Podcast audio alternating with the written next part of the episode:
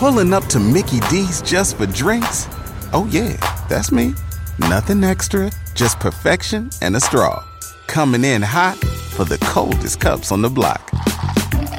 Because there are drinks, then there are drinks from McDonald's. Mix things up with any size lemonade or sweet tea for $1.49. Perfect with our classic fries. Price and participation may vary, cannot be combined with any other offer. Ba da ba ba ba. Hey, thanks for downloading the podcast. And remember, if you want to listen live, download the iHeartRadio app, download the TuneIn app, and just search for Fantasy Sports Radio Network. And you can listen to this program live. Also, if you want to watch the video of this podcast, check us out on YouTube, on Twitch, or on Periscope and type in, you guessed it, Fantasy Sports Network. You'll find us there. Enjoy the show, and thanks for listening. You're listening to the Fantasy Sports Radio Network. Good morning, Roto experts. To the end zone. It's Touchdown! The mark of fantasy excellence. You have to be careful about who you think is stepping forward on the depth chart. It's good for a touchdown! We're here to help you win your leagues and win that cash. You are now tuned in to the Roto experts in the morning. This is your time. Now go out there and take it.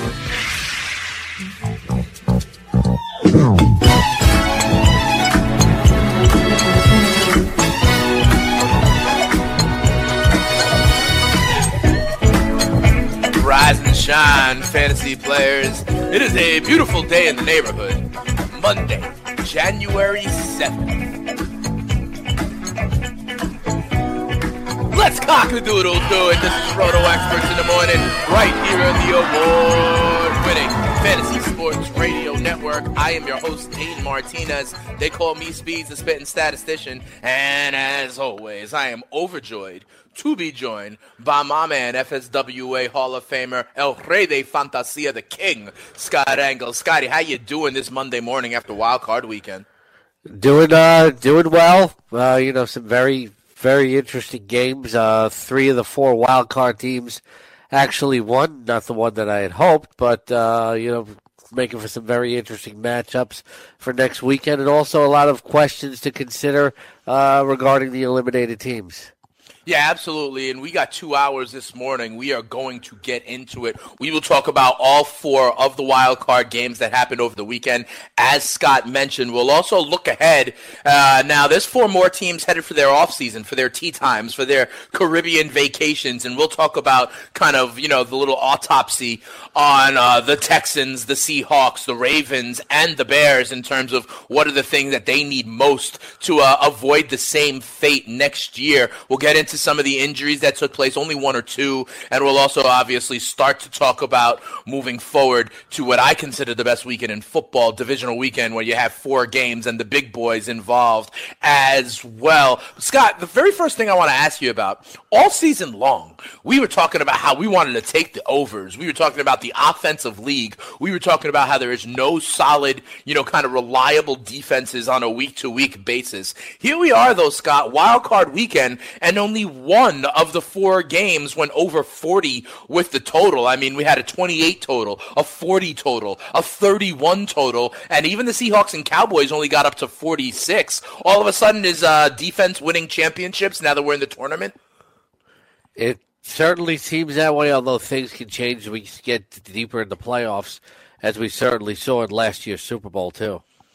Yeah, absolutely. And some of the high flying offenses, you know, the Saints, the Chiefs, the Rams, really, and the Patriots, even to a certain extent, don't get going until next week. But I did find it interesting, you know, even with some of these teams like the Indy Houston game, you know, uh, people were excited about the potential of what Deshaun Watson could do, what Andrew Luck can do, and that game finishes under 30, you know. Um, so it is interesting, though, Scotty, that all of a sudden, you know, it gets a little bit tighter, the brights, the lights get a little bit brighter as we come to the playoffs. I also would say that, you know, last week, Scotty, we talked about it as a general thing with the first time quarterback and the first time coach in the playoffs. And not for nothing, both Deshaun Watson looked a little bit off on Saturday. Lamar Jackson looked a little bit off on Sunday. Mitchell Trubisky didn't look the best on Sunday either. Do you think that narrative of the first time playoff quarterbacks actually held last weekend? It, it pretty it pretty much did, you know, especially with Lamar Jackson and just a great game plan from the Chargers as well. You know, with the seven defensive backs, yeah, and uh, the know, safeties using- playing using- linebacker. using, using speed there. Uh, but because you know, how was how was Jackson going to beat that? They had speed to close up the rushing lanes, and then when they went to pass, you try to throw against seven defensive backs. So uh, you know it was very very good defensive game plan coaching. Uh, definitely came into vogue uh, as well. So you know there there's something else to be to be said for that as as well. Yeah, absolutely. I remember on Friday's show, Scotty, part of the reason why I picked the Chargers was that exact point that it would be the second time around that they saw them, you know, and that they may be able to adjust. And one of the adjustments they made was by putting those safeties playing uh, playing linebacker, especially Derwin James. But it was all three of them playing linebacker as an adjustment second time around, seeing Lamar Jackson and the Baltimore Ravens. Scotty, in terms of uh, injuries. You know, I thought there were two that I wanted to mention. One of them was Melvin Gordon, though, and he came back. I got to tell you something, Scott. When he left the field, I thought he was done for the day. He did, in fact, come back for a little bit, but in the second half, they did ride Austin Ekeler a lot. What are we hearing about Melvin Gordon's knee? Uh, nothing yet. It's too early. It's Okay. uh, you know he, we, we knew he was banged up going into the game. He's been banged up for the last few weeks. He ran for 40 yards yesterday. He's still got in the end zone. You know, Melvin Gordon's been banged up for a few weeks, and he got banged up again. Yeah, the one injury though to a team that is still playing was gruesome, Scott. Unfortunately, Cowboys wide receiver Allen Hurns goes down with the ankle. Everyone knew right away. It was so gruesome. They didn't really show it again on the telecast. I think he's already had surgery for that ankle. Yes. It looks like the Cowboys are definitely going to be without Allen Hurns as long as they are playing for the rest of this season.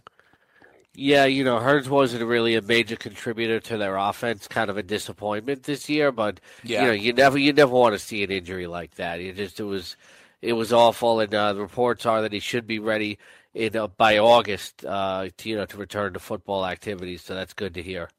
Yeah, absolutely. Uh, you know, our, our thoughts and prayers go out to Allen Hurns. It was a gruesome injury. You're right. He wasn't as big of a part of the Cowboys offense as we thought he may have been when they signed him in the offseason. You know, they drafted Gallup, they trade for Amari Cooper, things of that nature. They even had Tavon Austin uh, back on the field a little bit over the weekend. But, you know, obviously you never want to see an injury like that. So we hope that Allen Hurns is okay for, you know, OTAs and the start of next season. All right, Scotty, let's dive into the games. I'm going to take them basically in order in which they happened, and we're going to talk about the games. And then, like I said, in the next hour, we'll do a little bit more of an autopsy of the losing teams, but it's the winners who get to write the history books. And so let's start in the first game. The Indianapolis Colts go into Texas, go into Houston, and get a 21 7 win. Scotty, you made the point at the top of the show.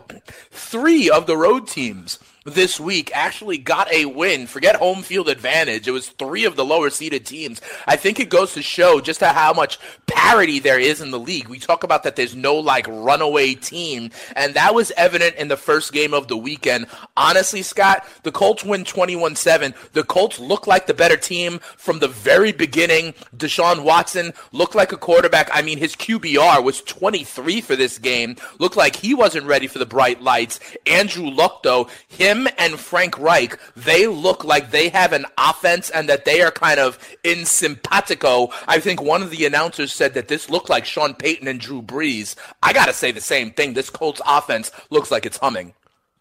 Yeah, it does, and it looks different than Sean Payton and Drew Brees right now because you know that te- that team has morphed it back into what it was last year. You know, you look at Brees' and his number down the stretch. You know that offense is not exactly high flying anymore. You know this this this Colts team is so impressive. They've gone from worst to first in sacks allowed, just great protection by that interior of that offensive line, and you know Luck could pretty much pick his spots early on. This this game was an extended garbage time for the second half. They had they had a great mix of passing and running the ball. You know exactly what they wanted to do. You know Dontrelle Inman was a big factor.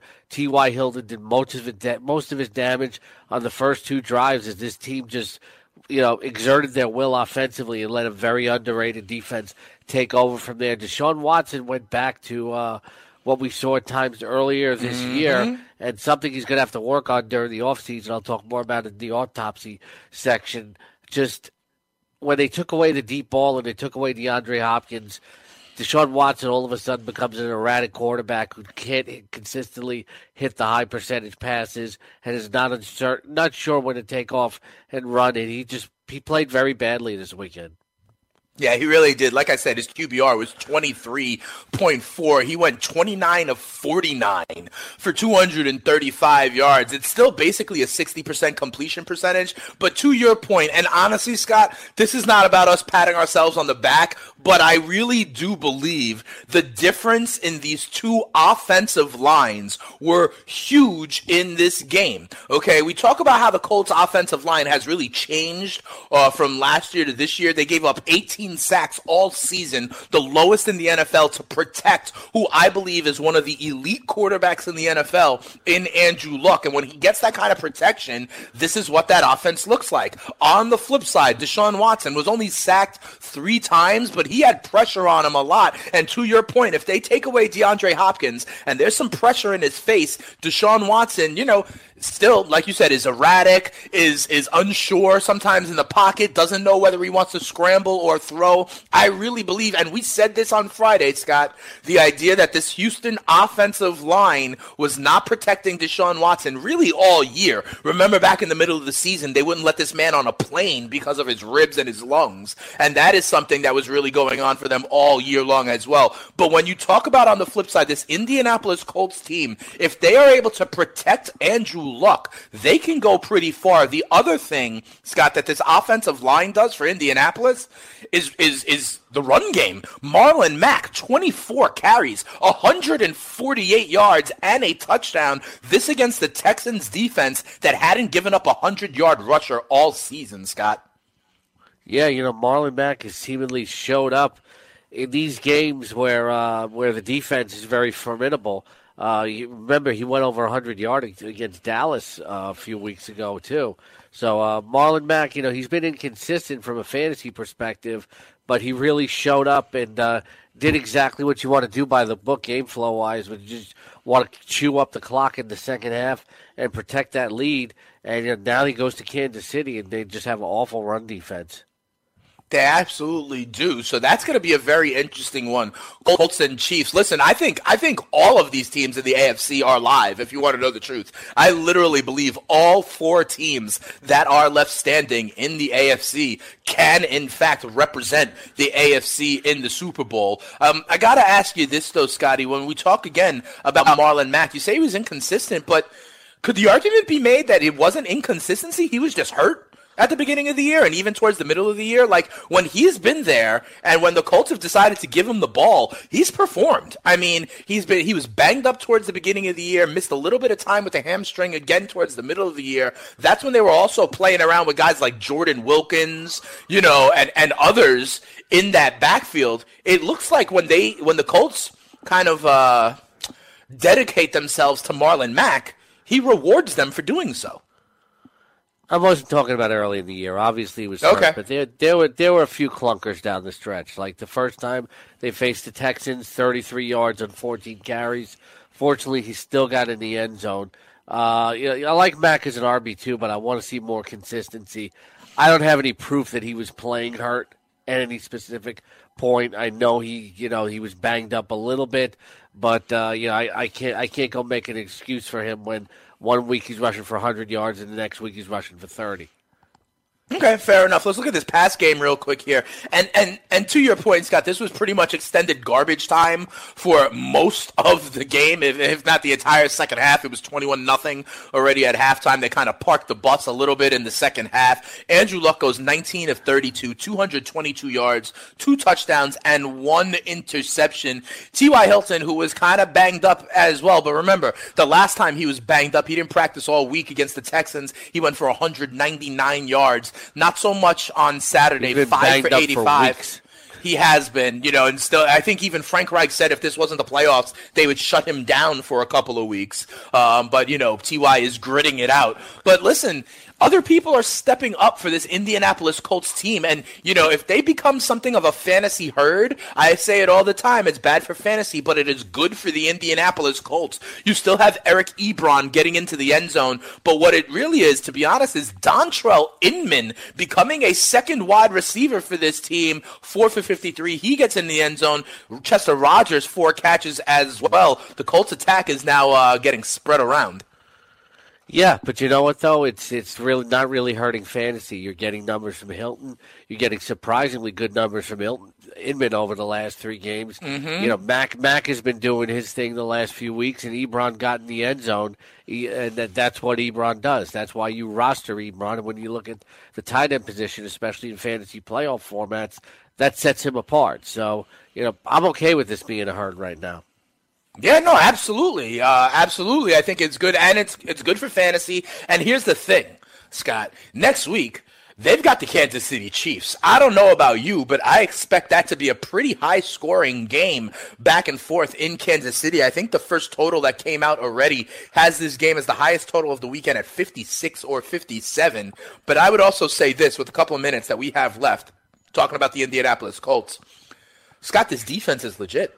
Scott, this defense has been, you know, we've talked about it as a streaming kind of defense for the entire season. We've talked about how they are getting pressure. Everyone is now starting to understand the kid Darius Leonard, the rookie, who is one of the three all pro linebackers, along with Kuechly and your guy, Bobby Wagner. And I mean, this defense plays kind of basic, plays their assignments, but they do it really well. Do you think they got a chance in slowing down or stopping Kansas City next week?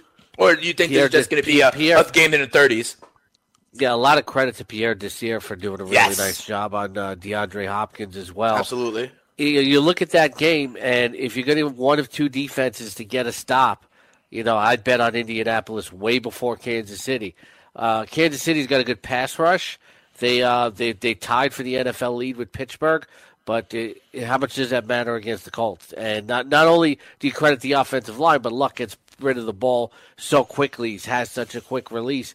He's gonna be he's gonna be well prepared. I, the Colts can get a stop. I, I don't- you look at the losses. You look at the losses from Kansas City this year. All four of them were against playoff caliber teams, and they could not get a stop in any of those games. Meanwhile, the other team did, and this may carry into the next round. I would not be surprised if the Colts won this week. Yeah, I mean, we'll obviously have all week to break this down, but Scotty, I hear it in your voice, and honestly, I'm thinking some of the same exact things. I really think that this Colts team is the kind of team that's coming in hot with a with an ascending defense, with an elite quarterback that's getting better, figuring it out. And honestly, Scott, for me, the key for the Indianapolis Colts is their change in their offensive line. Ryan Kelly at center, the all-pro rookie guard Quenton Nelson. They are protecting Andrew Luck, and I'm telling you, I agree with you, Scott. I mean, we got all week to make our picks, but when you also uh, add what I saw out of the first time quarterbacks this weekend. And I don't know if that's the same thing that's going to happen to Patty Mahomes or not. But these Indianapolis Colts are incredibly live as underdogs going into Arrowhead. Their offense is multiple. Marlon Mack is running. Their offensive line is protecting Andrew Luck. And their defense is better than most people think look out for the Indianapolis Colts after they get a 21 to 7 win in Houston over the Texans. When we come back, we talk about two NFC games. Unfortunately, Scotty Seahawks are done for the season. We'll come back and talk about it. Roto experts in the morning on the other side of the break. If you're someone that needs fantasy sports advice every day, the Fantasy Sports Radio Network has you covered. When you download the FNTSY Sports Radio Network app, you get the top fantasy advice every single day, right through the weekend. Be sure to listen to our weekend warriors like College Football Today, Welcome to College Football Today. Weekend Fantasy Update. They call me the fantasy Jesus. In this league, It is never short of exciting at IPL. and so much more. Download the Fantasy Sports Radio Network app in the iTunes and Google Play Store now and keep the best fantasy experts right in your pocket all day long and all week long. Hi, my name is Lily. My mom and dad used to fight about money all the time. Then one day I heard them talking about this guy, some uncle I never knew called Uncle Sam. Well, they say this Uncle Sam guy wanted them to pay him like a gazillion dollars, and they didn't have a gazillion dollars. So they called this company they heard on the radio called the Tax Doctor. And the Tax Doctor worked with Uncle Sam's people. I think they're called the IRS. And they were able to work it out so my mom and dad didn't have to pay Uncle Sam very much money at all. So now mom and dad are happy, and I'm happy too. Thanks, Tax Doctor. If you owe $10,000 or more to the IRS or state, call now and pay less. 800 215 1727. 800 215 1727. That's 800 215 1727. Maurice Allen, 2015 2016 European Long Drive Tour Champion, 2017 World Number One. Me personally, I keep my game face on me all the time. Especially coming out of the bunker, leaving the range, or even leaving the course. What's your story? Go to GameFaceGrooming.com for all your athletic facial wipes and body cleansing needs.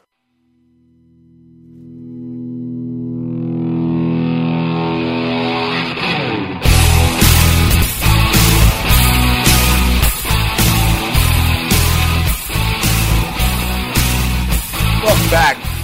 Roto Experts in the Morning right here on the Fantasy Sports Radio Network. Spitting Statistician and the King here on a Monday morning taking you through all the wild card playoff games, what it means moving forward, and a little bit later on. I can't, you know, I just, I wanted to get into it, but like this Wild Thing music has me going, you know, from like Major League, Scotty. This feels Yeah. like the Rick, the Wild Thing Ricky Vaughn coming in to face Clu Haywood coming in to face Clu Haywood, you know, who looks like a party favor when he sneezes, uh, coming on in. Is that what you think about when you hear this song, Scotty? Not necessarily, because Really? Wild Thing is Wild Thing's been covered so many times over the years. A lot of people associated with Major League, but I, I remember the first time I heard Wild Thing, and it wasn't even the first version, one of the earliest versions. I associated with Jimi Hendrix.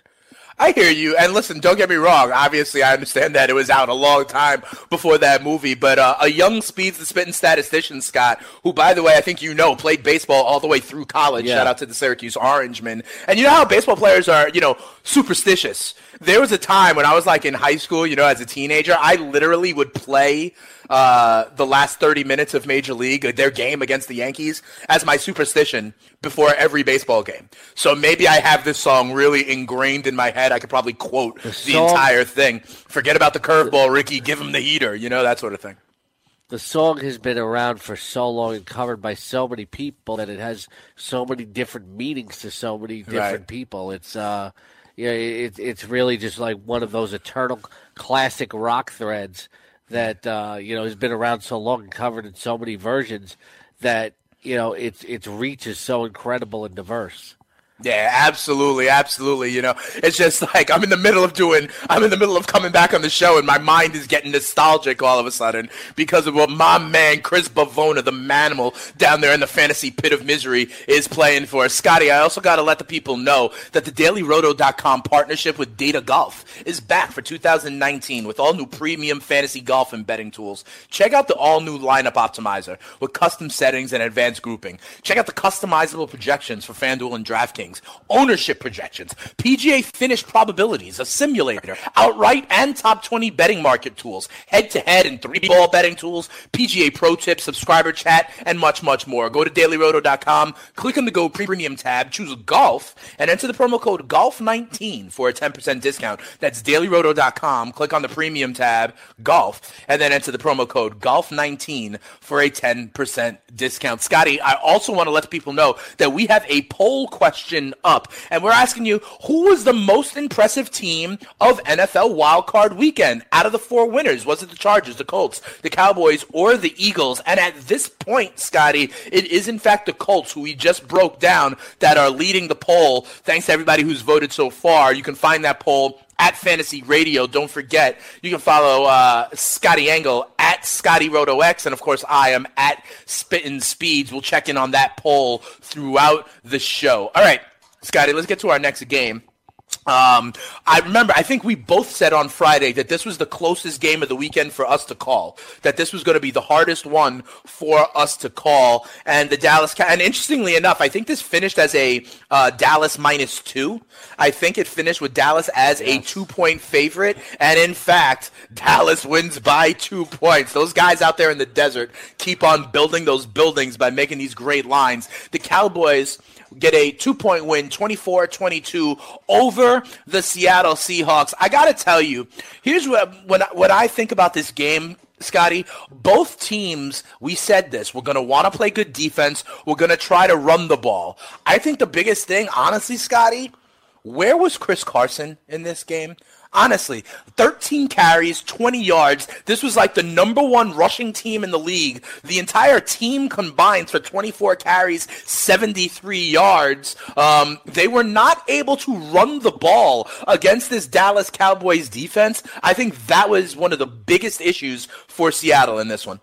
That was the biggest issue. It's where was Chris Carson? He was there slamming into brick walls. Yeah, he was in my DFS you know, lineup, not the, doing a damn thing, is what was going on. The interior, the interior running game just didn't work at, at all. And uh, you know, Brian Schottenheimer's under heavy criticism, you know, since that since that game out in Seattle because he stubbornly stuck with it. He and Pete Carroll stubbornly stuck with it, even though Russell Wilson was obviously completing a ton of key passes every time he he, he, he pretty much threw the ball. Uh, mm-hmm. You know, especially mid to later in the game. You know, they put him in. They they were constantly putting him in uh, you know inverse passing situations early, like third and seven, third and fourteen, as the offense kind of sputtered throughout the first half. And then when Wilson started opening things up more in the second half, he, was, he said, "Why did they open things up more?" They they kept stubbornly sticking with running the ball, and that that was a big part of it. downfall. At one point, I was saying running up the middle is not going to work. You know, there's a very right. physical front. I said, why don't they bring in Rashaad Penny and see what he can do in the perimeter? He rips off a 28 yard run. He suffers a loss in the next play. They take him back out. You never see him again. I just, you know, I was, I was very, I was very befuddled, and I think a lot of people that cover the team, a lot of the fans are very befuddled by how they stubbornly stuck to the run when it was obviously riding Russell Wilson was probably the best way to go. Yeah, I, I hear you, Scott, and I agree with you. Let me play the devil's advocate on, on that point on two levels, okay? The the two things I would say back to that, and don't get me wrong, I, I don't necessarily disagree with you, but here's the thing.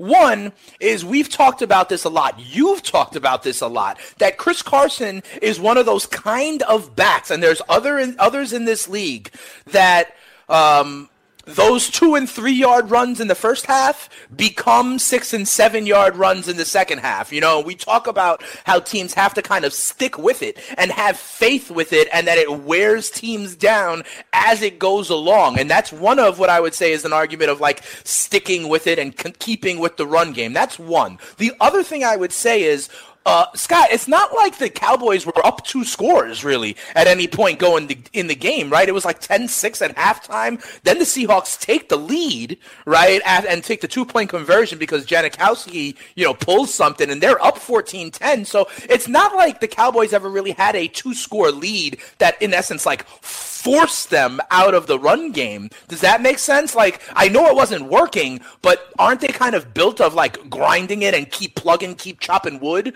in order to hope the run game becomes more effective at the end of the game? There was no reason to do that. Every time Carson was getting the ball, there was no hope for those. Th- those right. He, usually those two.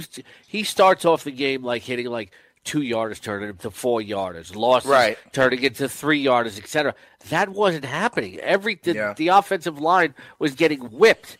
If he was getting one yard, if he was getting lucky, he was using he was losing yardage constantly. It wasn't there at all. It wasn't until that Russell Wilson started taking the game in his hands that they were able to move the ball at all to even get into yeah. position for those two field goals in the first half. So it, it, wasn't a case of all where you had to stick with it. It was going to get better because it wasn't getting any better. The offensive line was getting absolutely whipped in the running game.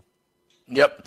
Uh, fair enough. There was a beautiful fourth down conversion, though, to Doug Baldwin on the sidelines that kept one drive going. You know, uh, in the past game, Baldwin only three for 32. Tyler Lockett continuing to show that he is the man, in my opinion, for the Seattle pass game moving forward. They signed him going into this season, Scott, right to, what was it, like a three year extension? And I think Lockett yeah. has really proven that he is going to be a huge part of the Seattle passing game moving forward.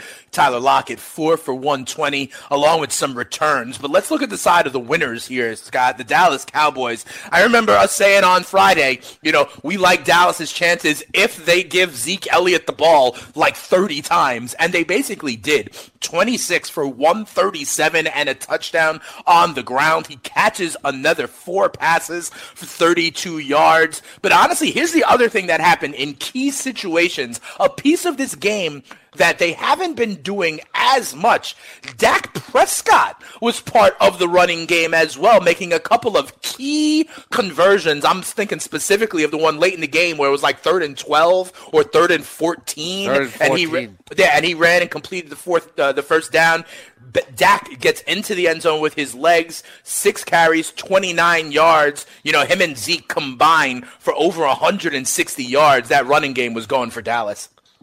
Yeah, it was really like about Zeke. They were stuffing him early, and his 41 yard run at the end of the half was a when he bounced outside on the game. third down. That when was he crazy. bounced outside. That was uh, I, I was watching the guy the who lost contain there was crazy. That that that all 22 yeah, angle Akeem, that they showed on the replay. Akeem, yeah, Akeem King just lost Yeah. contain, and you know he should have had some help over there because I was watching the game and I said. It's third and one. I know there's like only like 104 left, but you better watch for a run from Mhm. Zeke on third and one because they do have another timeout, and Yep. that's exactly what happened. And that really shifted momentum uh, back into Dallas's favor because Seattle had the lead and the ball, uh, the ball to start the second half. That made that made a huge difference, and he also had some big runs on that final drive. A lot of his runs were they were very key. You know, they the timing of the runs. Uh, Yeah. Dak Prescott's obviously, you know, that was the one that sealed it. And for the, those who've been critical of Dak, you know, all he has to do is to point. Those to point supporters can point to that run on third and fourteen. Whereas Yeah. defense, you just can't let that happen. No, absolutely. If they get to stop there, you know, Seattle is still right there in it. I, and like, how do you let the quarterback on third and fourteen scramble for fifteen? Is will never, you know, will is beyond me. I gotta tell you. But Dak, as part of this running game, um, you know, is a very interesting piece. One other thing I want to mention, though, Scott, on this um, on the Seattle team. Um, this team is a lot better with KJ Wright there, huh? On defense. Like the combo of KJ Wright and Bobby Wagner, they were both all over the field. And it was clear that KJ Wright, you know, KJ Wright had a big game. Bobby Wagner was everywhere. And uh, this offense is much different with KJ Wright right there uh, next to Bobby Wagner in that linebacker level. It is. It is. You know, people talk about all the losses that, you know, they had during the offseason. What I was saying this team could be a playoff team. They still have KJ Wright. They still have Bobby Wagner. You know, that's Bobby Wagner's the best middle linebacker in football, and KJ Wright is one of the best outside linebackers. You know, there's still pieces from that glory era, and two of them right there. You know that you know a part of that defense that went to two Super Bowls. KJ Wright was a big, big part of that. You know, he's a big difference maker. He's a free agent, and uh, you know Hmm. Bobby Wagner really wants him to come back. And uh, Yeah. I think they'll make I think they'll make a big push to get him back because I, I think he's still got more good years left. Big difference for, between him and Austin Calitro uh, in the lineup is he, he played only five games this year. And it just baffles me like how some of this All Pro voting is whacked. Like oh, the Pro Bowl voting is whacked. How is he? A, Mm-hmm. I love KJ Wright. He's a great player, but how are you? How are you a Pro Bowl alternate when you've played five games? No, that's true. We talk about the Pro Bowl voting all the time and how, you know, sometimes people don't know what's really going on there. I agree with you. He's a great player, but you need to play. you know, it's not just on reputation. You got to tell show you what I was impressed as with, well. though. Good. Amari Amari Cooper has a reputation. That's where I was gonna go. Boom, boomer bust. That's where I was going to go to, yeah. Cooper. Amari Cooper never broke that huge play, but he made a lot of key catches. He sure did. I was going to go there as well. Real quick before when we're talking about KJ Wright and Bobby Wagner, I got to tell you something. This up and coming Dallas Cowboy linebacker crew. You know, Vander Esch with ten tackles, Jaylon Smith with seven Jaylon tackles. Smith, yeah. yeah, the, and that this is without Sean Lee, right? And they don't need Sean Lee anymore. You know, quite frankly, with these two guys, and Vander Esch and Jaylon Smith are gonna be there with bad intentions, howling at the moon for the next decade for this Dallas Cowboys, and that's gonna be You know an what issue. the interesting thread is here? When What's you up? talk about Wright and Wagner, you look over at the other side defensive ball. The guy who's running the defense now did a great job for Dallas over the weekend is Kris Richard. He's a former Seahawks. He's gonna be a candidate, too. He has he has built this defense in the image Similarly. of those past Se- Seahawks defenses That's with right. two linebackers like Vander Esch and Mhm. Jaylon Smith. And you talk about Wagner, you talk about Wagner, right? It's the same thing. They have big corners. You know, he's tried to to build that team, Right. vision of the Seattle defense, and all of a sudden, everybody's talking about this as one of the best defenses in Mhm. the league. It's interesting. I mean, remember, Dan Quinn tried to do the same thing down there in Atlanta. If you remember, it didn't really work out as well. Let's say, you know, remember we're talking about how, like, oh, Keanu Neal was the Earl Thomas or was the Kam Chancellor, you know, kind Kam of Chancellor, trying to do but- the same kind of thing. And remember also, you know, you know this as well as anybody, Scott. Well, early in the season with Earl Thomas, who was the team that many people thought he was going to be traded to? It was these Dallas Cowboys, you know, for the same reason. Even Earl Thomas, remember, I think a year ago, went up to Garrett right after the game and was like, hey, try and get me out of here, that sort of thing. So, yes, the Dallas Cowboys are trying to be built in a similar way. And yes, Kris Richard, who you mentioned, uh, I think he went on something like three interviews yesterday with the Bucs, Yep. with the Jets, and I forget the third team, but I think he went on three interviews yesterday. Last thing to mention real quick here, because you did mention it, Amari Cooper, seven catches, 106 yards, Scotty. I mean, I remember at the trading deadline, when Golden Tate got traded for like a third or a fourth round pick, Demaryius Thomas went for like a third or a fourth round pick, and then Amari Cooper got traded for a first round pick, and we were we were laughing at Jerry Jones. We were Everybody saying, ah, that's crazy. You know, absolutely, we all were, right? But I got to tell you something: the Cowboys now have their triplets back with Cooper and Zeke and Dak, and Amari Cooper has been performing as a wide receiver one since he has been in Dallas. Scott, my question is, should he be drafted that way next year in fantasy? I would say high end wide receiver too. Yeah. Okay. uh, Would you rather have him or. Mike Evans next year? Mike Evans or Amari Cooper? Oh, that's a tough one because Mike Evans is slightly overrated. You know, the, the final numbers always look better. I, I'm probably going to have to take Amari Cooper because I won't have to. I won't have to pick him uh, as as early. Okay. But those two guys are going to be right around the same, right? They're going to be like, I don't know, roughly, and of course there's a lot of time, but we're talking about kind of like wide receiver 13, 14, something like that, If right? Jameis? Winston is still the quarterback, yeah, I'd rather have Amari Cooper because I think Dak Prescott will be a more consistent passer. That's interesting, and I agree with you. However, a thing back in the Mike Evans, Jameis Winston category is I'm hearing Bruce Arians may be that new head coach there, and if it is, I would love to see what they can do in a Bruce Arians offense. The other thing is too is that if you look at it right now, Mari Cooper doesn't have a whole lot around him, and you Well, know, he's got Zeke Elliott. the ball. They- no, I'm talking about in the passing game. Okay. In the passing game, he doesn't have a whole lot of help around him, so he can be more of a target hound. But you know, what is Dallas going to do during the Right. offseason to maybe bring in another receiver? That's going to Yeah. be a consideration.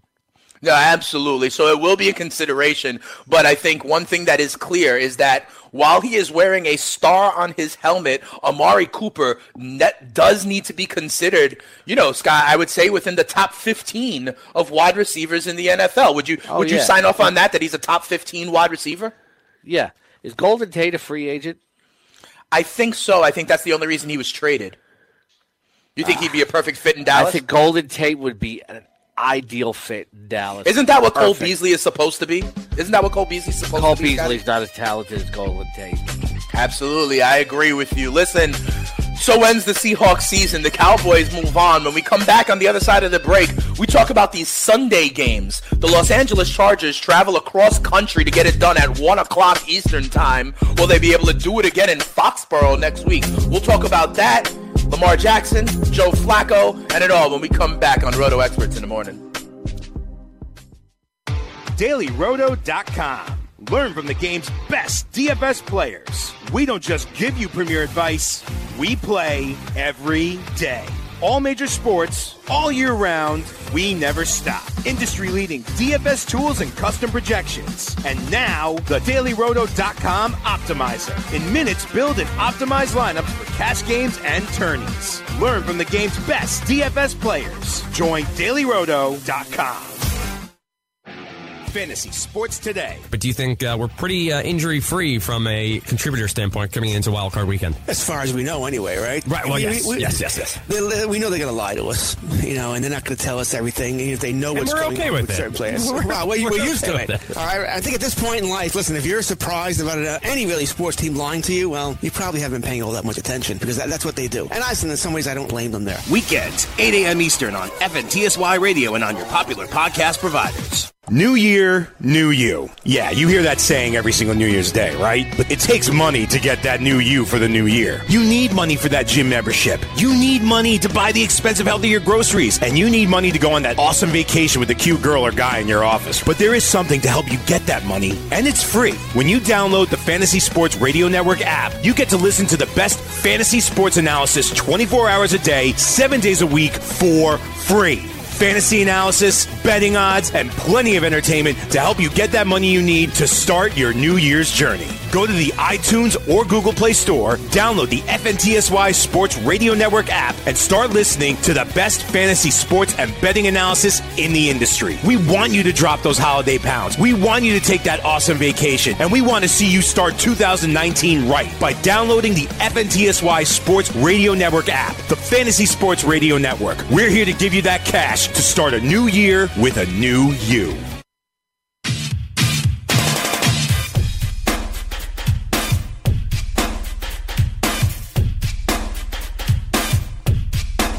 Welcome back. Roto Experts in the morning on the Fantasy Sports Radio Network.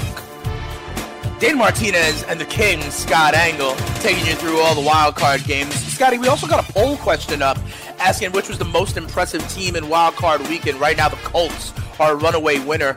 58% of you think that the Colts were the most impressive team on wild card weekend, followed by the Eagles, the Chargers, and then the Cowboys at only 8%. Scotty, I also want to let the people know that if you're at the game or if you just got a gut feeling, it doesn't matter. Now you can bet from anywhere, anytime with the all-new MyBookie mobile betting platform. With the MyBookie mobile platform, you'll enjoy the safety and convenience of at-home betting when you're on the go. Try it out today. You'll never miss another winning bet. Head on over to mybookie.ag and open an account with the promo code FNTSY, and MyBookie will match your deposit up to $1,000. That's right, $1,000. That's mybookie.ag. Enter the promo code FNTSY. All right, Scotty.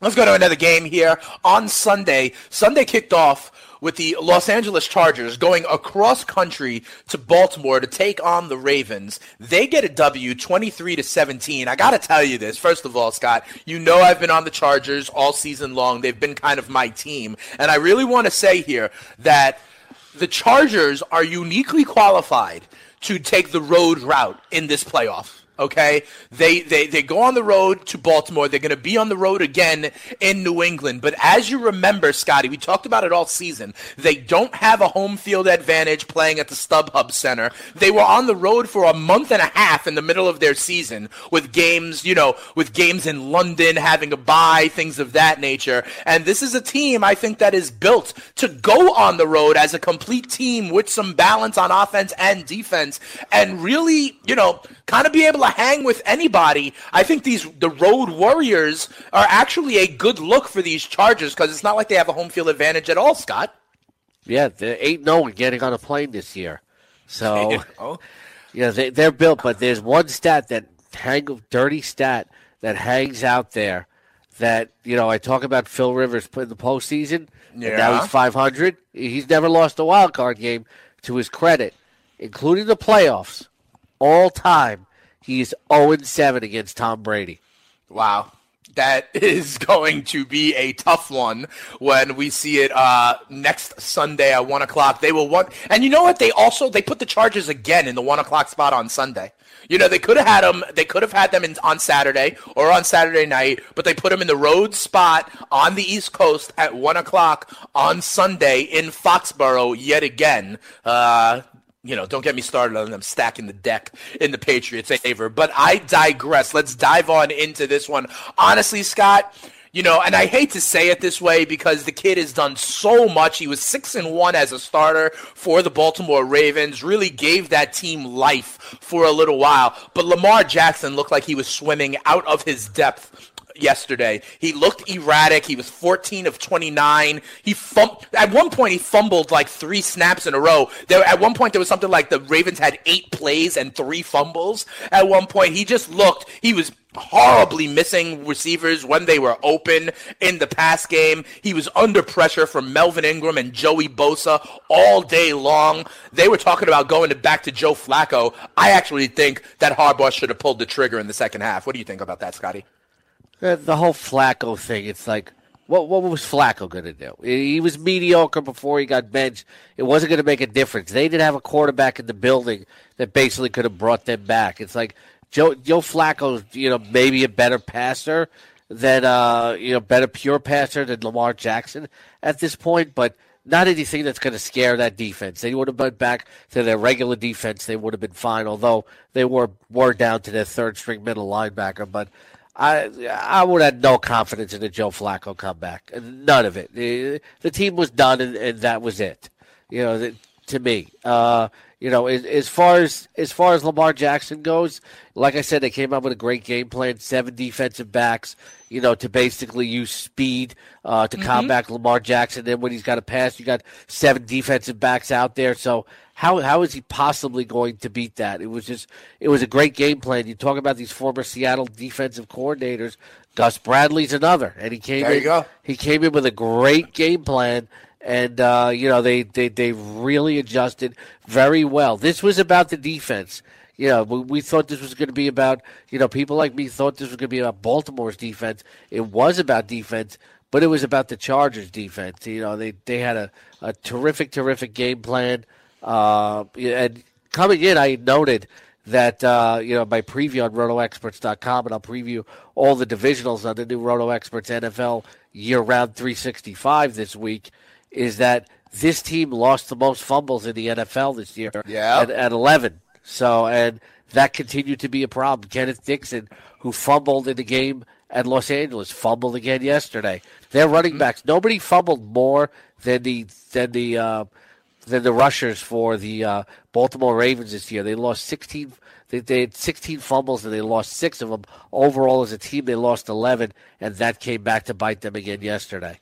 Yeah, absolutely. Ball security was an issue for Lamar Jackson as well. So not only their running backs, and listen, Scotty, on Friday's show, I said that a deciding factor would be that this is now the first time a defense has seen Lamar Jackson for a second time. I said that it was going to be a lot easier for a team to adjust to the Ravens with Lamar Jackson than anybody adjusting to what the Chargers can do. It was the second time in three or four weeks that they had seen them, and they had a plan for it. Let me ask you this, Scotty. This, you know, what does this now mean for the Ravens moving forward? I mean, we talked about we're going to do these autopsies later on, and we still will, but the second time around, a team seeing them, they were able to come up with a plan and handle it. I remember a couple of years ago, Scott, when RG3 and the read option was all the rage for about a year. And then after people got tape and after teams had a plan on how to stop it, it kind of went away a little bit as a main part of an offense. So now if you're the Ravens going into this offseason and you're like, oh, this is so exciting. Lamar Jackson went 6 and 1. We have something unique. We have something dynamic. But then all of a sudden, you know, the Cleveland Browns at the end of the game in week 17, the Los Angeles Chargers in wild card weekend now have potentially a blueprint on how to stop it. Are you like, what are you thinking going into the offseason with Lamar Jackson? You're going to have to add some bells and whistles to this, or are you comfortable and confident that this can still uh, work in 2019? The short term plan for Lamar Jackson to be is you don't let him become an RG3. What they did with RG3 is they tried to make him into a pocket passer. You don't do that. In the long term, you don't want him to become Michael Vick from an NFL perspective because Michael Vick was an erratic passer. Excellent fantasy player, erratic NFL quarterback. Uh, what you want to do is you you you want this guy to improve as a passer, but you want to play to his strengths. You want to be able to, to break the pocket and make plays, to extend plays like Patrick Mahomes and Russell Wilson do. You know, mobile quarterbacks who when they when they get on the go, Aaron Rodgers, they get they get to be very dangerous. And that's what you want him to become. You need to surround him with better playmakers than John Brown and Michael Crabtree because when a guy breaks the pocket and they have receivers who can play well creatively on the go. And when the quarterback is breaking the pocket, that they can break open. Guys who can freelance. Guys, again, like Golden Tate. If you bring in the right sort of pass catchers and you, you make this guy a better passer when he's breaking the pocket, you know, there's nowhere to go but up for Lamar Jackson, in my estimation, both from a real life and a fantasy perspective. Fantasy wise, you know the floor is going to be there. I think he can only improve as a passer because he was extremely, extremely raw this year.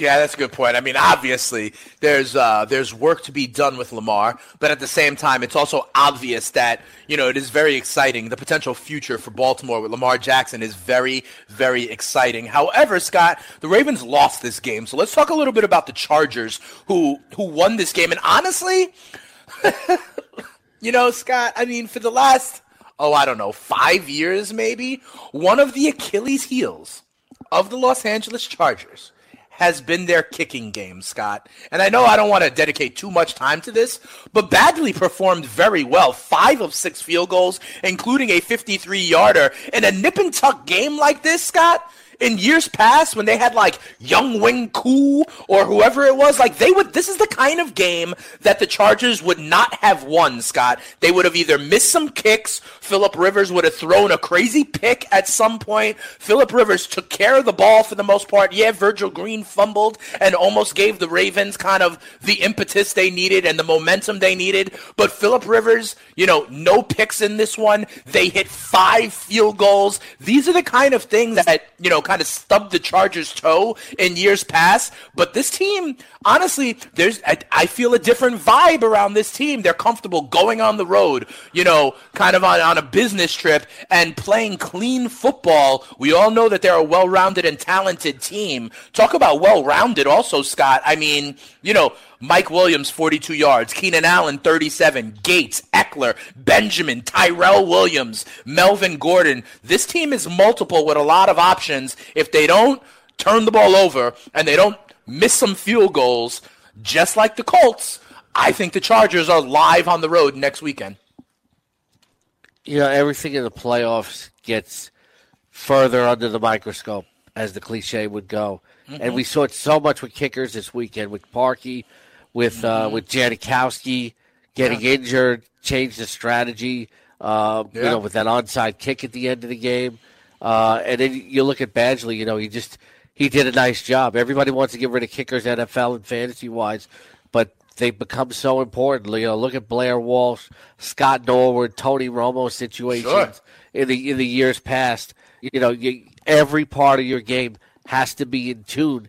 You can't make mistakes in the playoffs. The other team is going to pounce on it. As far as the Chargers go, there's been some games where they've really showed up where, you know, late in the year at Kansas City and Pittsburgh, and now this. But, you know, there's also been games where, you know, they've lost to Denver when they shouldn't have, where the Colts came in, where the Ravens came in and dominated them in the first meeting. So, as good as the Chargers have looked yesterday, they're all they're also capable of uh, delivering a clunker.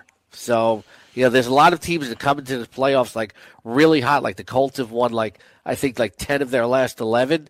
Uh, right. Uh, with the Chargers, they looked good yesterday, but uh, you know the narrative when you win a playoff game always turns positive. But I am forget you know those losses to the Broncos and the Ravens. And the, their defense won yesterday. The offense made plays when they had to. They put them in field goal position. That was a difference because the Ravens couldn't get even in a field goal position. But this this is going to be a different game in New England. Yep, uh, that's likely true. I mean, you know, Tom Brady and them boys are waiting for them in Foxborough. I also want to give a special. They're not. Nod. They're not going to make the kind of mistakes that the Chargers can pound on.